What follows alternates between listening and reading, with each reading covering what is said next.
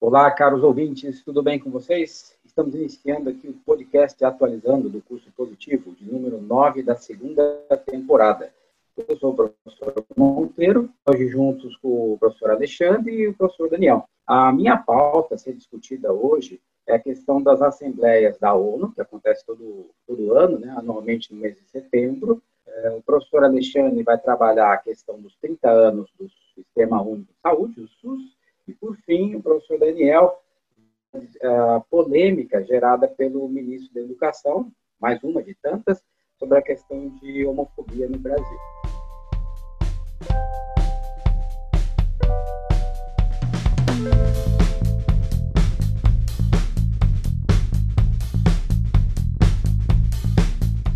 Bom, vocês já devem ter visto que anualmente, no mês de setembro, você tem uma reunião para abrir os processos de trabalho lá na ONU. Isso aí vem desde 1945. É no mês de setembro porque é geralmente quando ah, ocorre o término das férias do hemisfério norte. A pessoa está voltando a, estudar nas universidades, nas escolas, e a ONU segue o calendário do hemisfério norte. Isso é uma mera curiosidade. Depois, muita gente fica sempre imaginando, tentando descobrir por que o Brasil, desde 1946, é o país que faz as aberturas dessas reuniões. É, sinceramente, ninguém sabe explicar lá dentro da ONU o porquê disso, mas existe uma certa tendência e lógica. Nós tivemos um grande diplomata, famosíssimo, chamado Oswaldo Aranha, e logo em 1946 ele se voluntariou para fazer o discurso de abertura. Aí nos anos seguintes, de 46 até 1951, meio que ninguém foi se interessando muito em fazer os discursos, e o próprio governo brasileiro, diplomatas foram fazendo. Aí quando chegou em 1952, ficou, ah, já que o Brasil estava fazendo todos esses anos, virou uma certa tendência. O Brasil foi pegando e foi continuando. Existem umas teorias que tem lógica que o Brasil pegou essa essa missão de fazer o, a abertura, porque era ali é o auge da Guerra Fria, então eles não queriam nem os Estados Unidos fazer a abertura, nem a União Soviética, porque poderia dar muita briga né, em cima disso que também o Brasil sempre foi visto, na maioria dos anos, na maioria das décadas, como um país neutro, que tem uma boa relação com o antigo terceiro mundo e com o primeiro mundo. Agora, de 1946 até 1982, quem fazia as aberturas sempre eram diplomatas. A partir do ano de 1982, os presidentes brasileiros, por livre espontânea vontade, começaram a fazer esses discursos de abertura. E até curioso, não sabia sobre isso para preparar esse podcast, o primeiro presidente a apresentar um discurso na ONU foi general Figueiredo, né, que é o último presidente da ditadura. E ali ele faz um discurso de, de abertura do comércio para os países subdesenvolvidos, que na época era chamado mesmo de terceiro mundo. E de lá para cá, todos os presidentes brasileiros já em algum momento fizeram algum tipo de discurso de abertura, exceto o presidente Itamar Franco. E pasmem, nesses quase 35 anos de presidentes brasileiros fazendo abertura lá na ONU, qual foi o tema mais abordado em 35 anos? É, as queimadas na Amazônia. Quase todos os presidentes prometeram acabar ou tentar controlar. Ou seja, não é um assunto novo esse problema da Amazônia. E eu estava vendo também, que achei super curioso, em 2012, aquele jornal famosíssimo lá, o New York Times, ele fez uma comparação do porquê que o Brasil abria as discussões na ONU. É uma, um termo meio pejorativo, meio brincadeira contra o Brasil, mas achei curioso. Que o Brasil é como se fosse na ONU um show de rock. Quando você vai num show de rock, você tem uma banda simples para fazer a abertura, é, para esquentar o gogó do pessoal, o pessoal ficar se divertindo, chegando aos pouquinhos, para depois assistir o show principal. E na ONU é sempre assim: o Brasil sempre abre desde 1956 e obrigatoriamente o segundo país a fazer a discussão sempre será os Estados Unidos, que é o país que está localizado a ONU. Claro que a, o New York Times estava tirando um sarrão do Brasil, mas é o que aconteceu essa semana, né? Semana que passou, para falar a verdade. Os Estados Unidos é o que todo mundo queria ver, era o que o Trump ia falar. Então, no seu discurso na, na ONU, ele obviamente vai querer terceirizar a culpa dos Estados Unidos ter a maior número de mortes na Covid no mundo. Né? Vai passar a bola para a China. O que o Trump falou? Eh, ele vai dizer que o vírus é um vírus chamado vírus chinês, isso já abordei num outro podcast, que os Estados Unidos está indo contra uma tendência da OMS. A OMS já pediu inúmeras vezes para não colocar nome de vírus e doenças é, atrelado a determinadas regiões, porque depois a população daquele lugar vai sofrer um preconceito forte. Mas o Trump vai fazer isso de propósito, ele quer pegar no pé da China mesmo. E ele falou que a China, quando soube do Covid, segurou a doença dentro do país com os voos e transportes, mas não, proib, não proibiu o transporte de pessoas e de produtos para fora da China, que isso acabou contribuindo para a pandemia. E só o tempo vai dizer se é verdade ou não que o governo da China fez.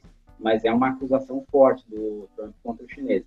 Aproveitou o embalo e falou uma coisa que o Alexandre já mencionou em outros podcasts aqui, que é a questão do plástico. Né? A China é um dos maiores produtores de plástico do mundo e joga muita coisa nos oceanos e pelas correntes marítimas vai parar lá perto do Havaí, Alasca, costa oeste dos Estados Unidos, né? E, por fim, ele aproveitou e combateu o, a questão do Irã, fortalecendo que deve ser feito mais bloqueios econômicos, políticos e tecnológicos contra o Irã, associando ele a um Estado terrorista, né? Também já foi abordado num dos primeiros podcasts do ano. O Monteiro, é, mas assim, no discurso do Trump, a despeito dessa aí, né, desse barraco aí com a China, né, é, teve algo de positivo? Você podia trazer, quer dizer, lógico, um discurso do chefe de Estado da potência mundial, Estados Unidos, ele trouxe alguma contribuição positiva para os debates? Não? Bom, Daniel, é, temos que sempre lembrar que ele está em ano de eleição, né? Até podemos fazer um podcast sobre as eleições dos Estados Unidos, está bem em cima aí, logo, logo, é um troço sempre que mexe com muitas coisas no mundo, não só no, nos Estados Unidos, né? Então, ele fez um discurso dizendo, enaltecendo a política dos Estados Unidos e do Trump com a questão do Oriente Médio, uma temática muito boa para vestibular desse ano, e os países árabes geralmente não reconhecem a existência de Israel somente o Egito e a Jordânia. E o Trump ele teve o mérito de conseguir que outros países árabes, como Emirados Árabes, é, reconhecessem Israel como uma nação. Então, isso aí ele enalteceu muito e, e várias é, diplomatas no mundo, independente se são pró ou contra os Estados Unidos, acharam que foi uma ideia interessante esse reconhecimento. Outra coisa também que eu acho legal que ele falou e que é legal também para vestibular é sobre a questão da Sérvia e Kosovo um Kosovo, eu sempre explico em aula, não é considerado um país ainda perante a ONU, porque teve uma briga, a guerra lá, nos anos 90, né? Em 2008, o Kosovo se autodeclarou independente, mas não é um país ainda. Aí o Trump, ele conseguiu que o governo da Sérvia é, continue não reconhecendo o Kosovo, mas que ele possa negociar economicamente. Então, vai ajudar a economia tanto de Kosovo como é, da Sérvia. Como ele quer ganhar voto, Trump está perdendo ainda na, na eleição, no, no Ibope deles lá, o Trump falou que vai ter até o final do ano, começo do ano que vem, é, até três vacinas produzidas nos Estados Unidos. E, segundo ele, é um falastrão, todo mundo nos Estados Unidos vai estar com a vacina já no máximo até fevereiro. Não é uma jogadona de marketing, mas faz parte da política, né? E aqui eu encerrei a minha fala. E agora eu vou passar para o Alexandre, e, Alexandre, como é que é essa questão do SUS aí, é o Sistema Único de Saúde? Fala um pouquinho. Opa! Vamos lá, vamos conversar.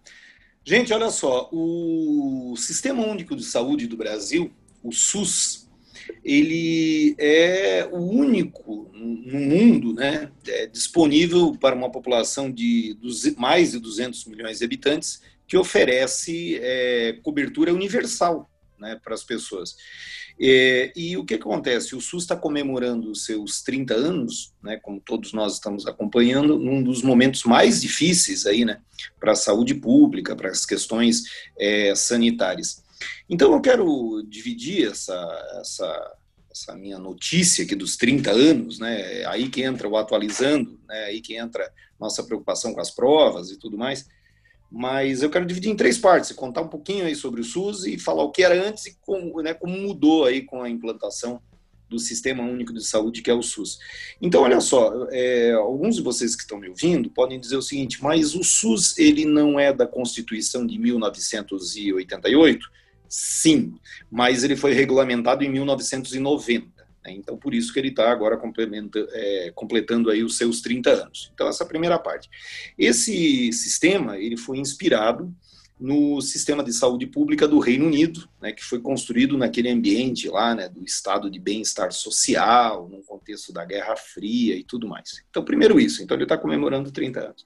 Bom, a outra situação é a seguinte, como era antes né, do sistema, que é universal para todos, porque o SUS, como nós conversávamos aí na prévia, ele trata a todos os brasileiros, desde uma unha encravada até um um, por exemplo, um problema de um câncer extremamente avançado. Né? Todos têm direito a isso e é um dever do Estado né, oferecer isso. Mas como é que era antes? Bom, bom, antes nós tínhamos o INAMPS, que era um Instituto Nacional de Assistência Médica e Previdência Social. Então aí já havia, né, como o Monteiro chamou até a atenção, a junção da assistência médica com a previdência social, né, as pensões, as aposentadorias tal. Então houve essa separação com a criação do Sistema Único de Saúde, que vai cuidar apenas da saúde.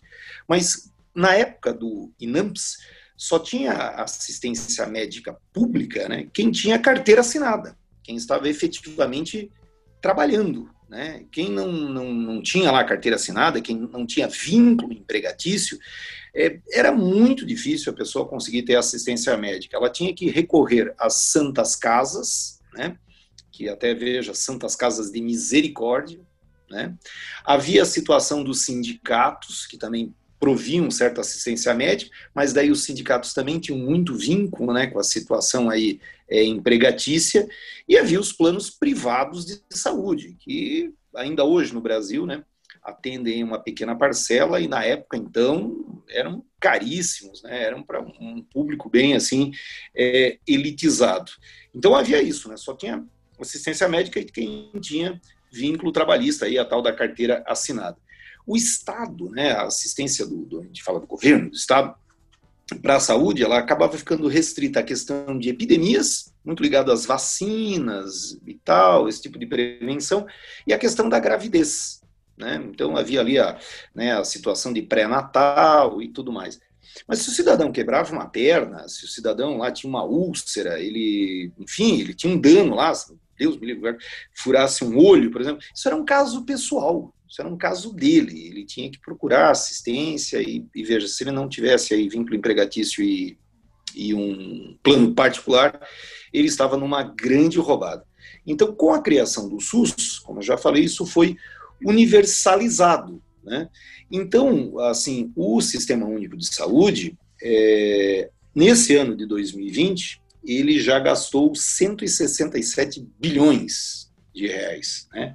Disso, 41 bilhões é, foram para internações. Né? Então, esse ano, até os gastos aí, daqui a pouco nós vamos saber, foram muito maiores por causa do Covid e tal, mas por internações. São pessoas que vão lá, que, veja, se cortam, sofrem acidente de trânsito, que, enfim, serão né, é, amparadas. Mas é, o que eu noto, assim, que poucas pessoas percebem, né, é que o SUS, ele atua, como eu já falei, de, de modo universal, tanto na prevenção quanto na medicina curativa. Por exemplo, o SAMU é um serviço do SUS, né? A cobertura vacinal é um serviço do SUS. Né? As pessoas que recebem remédios, por exemplo, para tratamento do HIV, né, HIV AIDS, para questão de pressão, algumas pessoas recebem, né? É, outros remédios que as pessoas recebem, é SUS. A Anvisa, a Agência Nacional de Vigilância Sanitária, cuida né, tanto da liberação de remédios, da regulamentação de remédios, quanto de questão sanitária de alimentos tal, também é SUS. E, pasmem, pesquisa epidemiológica também está ligada ao SUS. Então, aí uma futura vacina também tem uma raiz aí é, no, no, SUS. Né? Então, aí a gente tem uma ideia de como mudou do que era no antigo INAMPS, né? Para o atual SUS. E agora, com a Covid, com, claro, a crise econômica que virá daqui em diante, todos os desafios pós-pandemia, então o que acontece? O SUS está entregue aí a novos né, desafios. Alexandre, deixa eu fazer uma pergunta. Né? O Brasil ele é maior que a Europa, tem 200 milhões de habitantes. É, se não me falha a memória, 10% da população brasileira tem plano de saúde. Quais seriam os, os próximos desafios para o SUS, nos próximos anos, próximas décadas? Tem noção disso? Bom, o, os próximos desafios vêm o seguinte, né? Se nós temos em, temos hoje em torno aí de 10% da população com saúde privada, e aqui uma observação, é, Monteiro, a, a, a medicina, a assistência privada, ela é vista como suplementar no Brasil, né? Porque todos têm direito, mesmo você tendo um plano de saúde, você tem direito a usar o sistema do SUS. Né? Então, ela pode ser suplementar. Com a crise econômica, mais pessoas vão recorrer ao SUS, que já está acontecendo. Né? Então, o SUS tem um problema aí. Não vamos nem entrar nessa desgraça, nessa vergonha, nessa coisa pequena dos desvios, dos roubos, da corrupção, né? Que é uma coisa medonha. Não vamos entrar aí. Mas o que que acontece? O SUS tem um problema de financiamento seríssimo, né? de, de, de, de angariar recursos. Hoje, o SUS tem um problema porque ele subfinancia os serviços que são oferecidos. Por exemplo, numa UTI, existem casos em que o SUS vai lá e oferece mil reais por dia é, numa diária de UTI, quando ela é maior e muitas vezes pode chegar a 10 mil, né, quando isso é pago, por exemplo, por saúde suplementar, a saúde privada. Isso coloca né, as santas casas, é, muitos hospitais aí numa situação assim precária né, é, financeira. Outro desafio grande visto pelos especialistas é a situação da interiorização. Né? Nós que moramos aí numa região metropolitana, é fácil ver aqui nas principais vias de acesso à cidade, pelas madrugadas, vindo né, vans do interior, trazendo pessoas para fazerem tratamentos aqui e tal. Muitas cidades do interior são precárias, né, desde atendimento ali ambulatorial até um pouco mais avançado. E o SUS tem um problema da situação também de modernização, que envolve dinheiro, envolve infraestrutura, né? e até de relacionamento com esse sistema suplementar.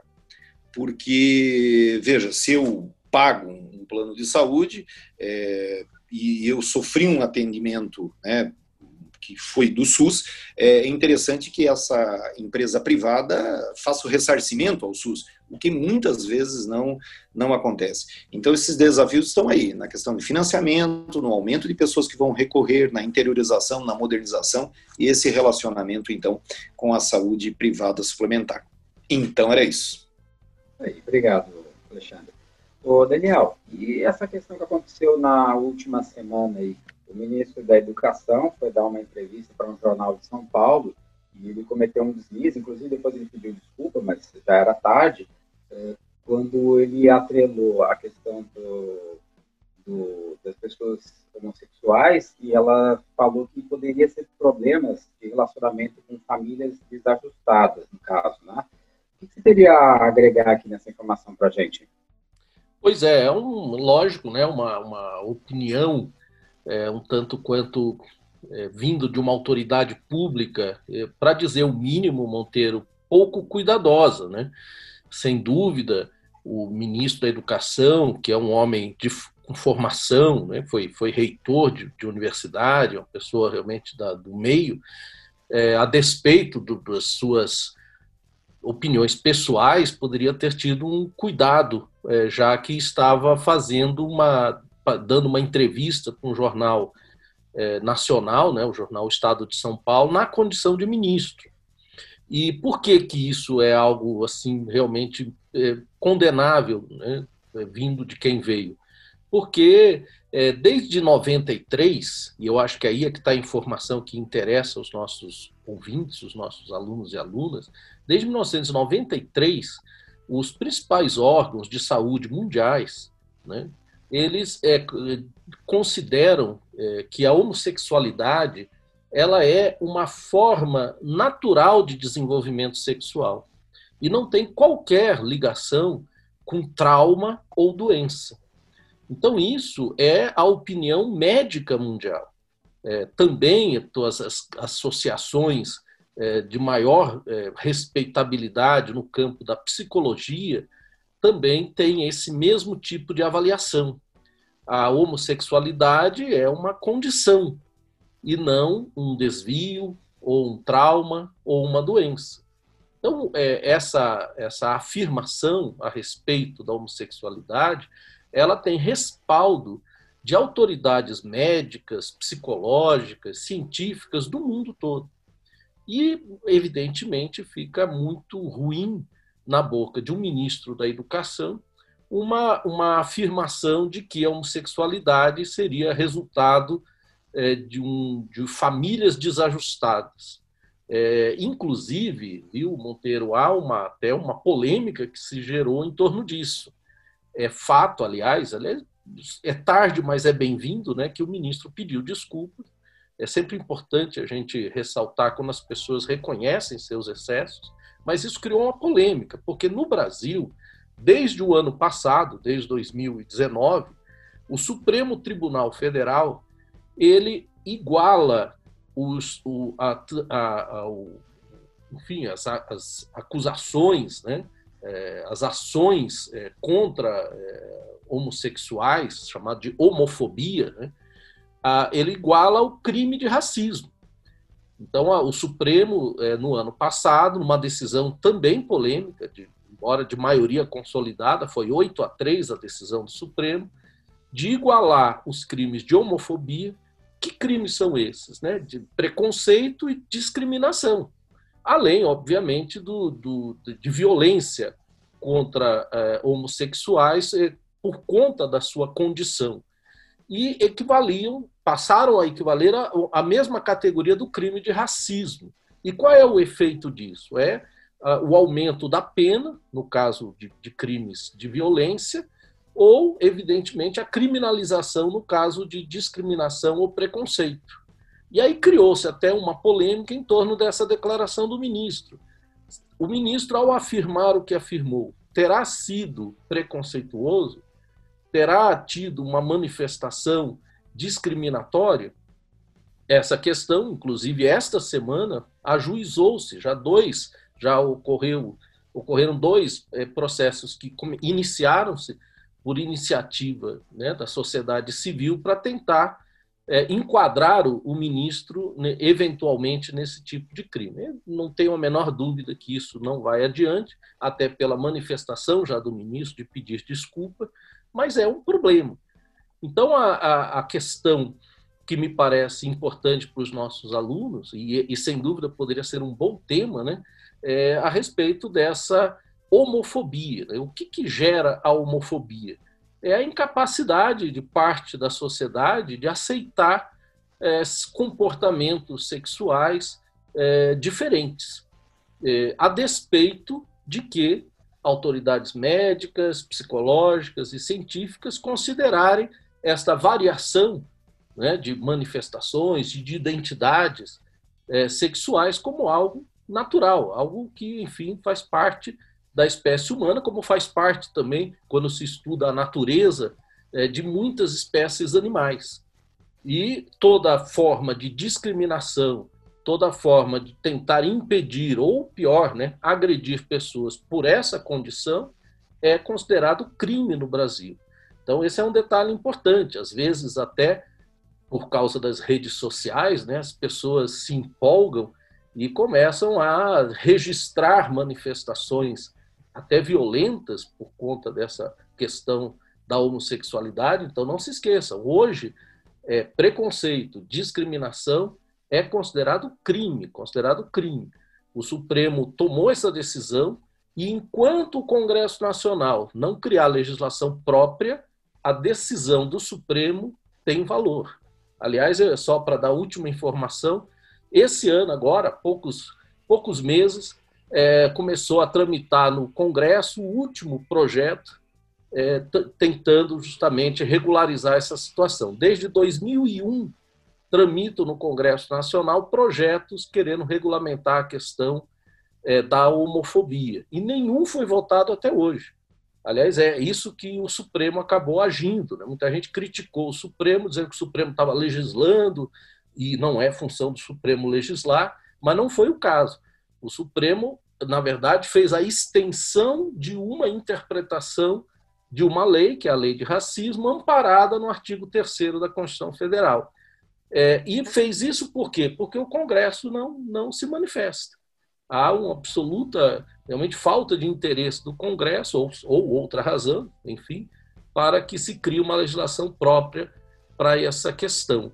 É, e, e, por último, as pessoas falam, mas isso é importante, é importante proteger é, essas pessoas, há de fato é, esse crime de homofobia, para se ter uma ideia, é, é, morre hoje no Brasil vítima de homofobia uma pessoa a cada 28 horas. Ou seja, cada dia e pouquinho tem alguém aí sendo vítima de violência, ou pior, né? crime, morte, é, motivado por razões dessa natureza. Então, evidentemente, é um problema que cabe às autoridades é, e cabe a ministros como esse, ministro da Educação, no mínimo, ter um pouco mais de cuidado nas suas manifestações para não parecer discriminatório e, evidentemente, não dar um péssimo exemplo que possa estimular pessoas a praticarem violência contra outras somente por conta de suas identidades ou por conta de sua condição.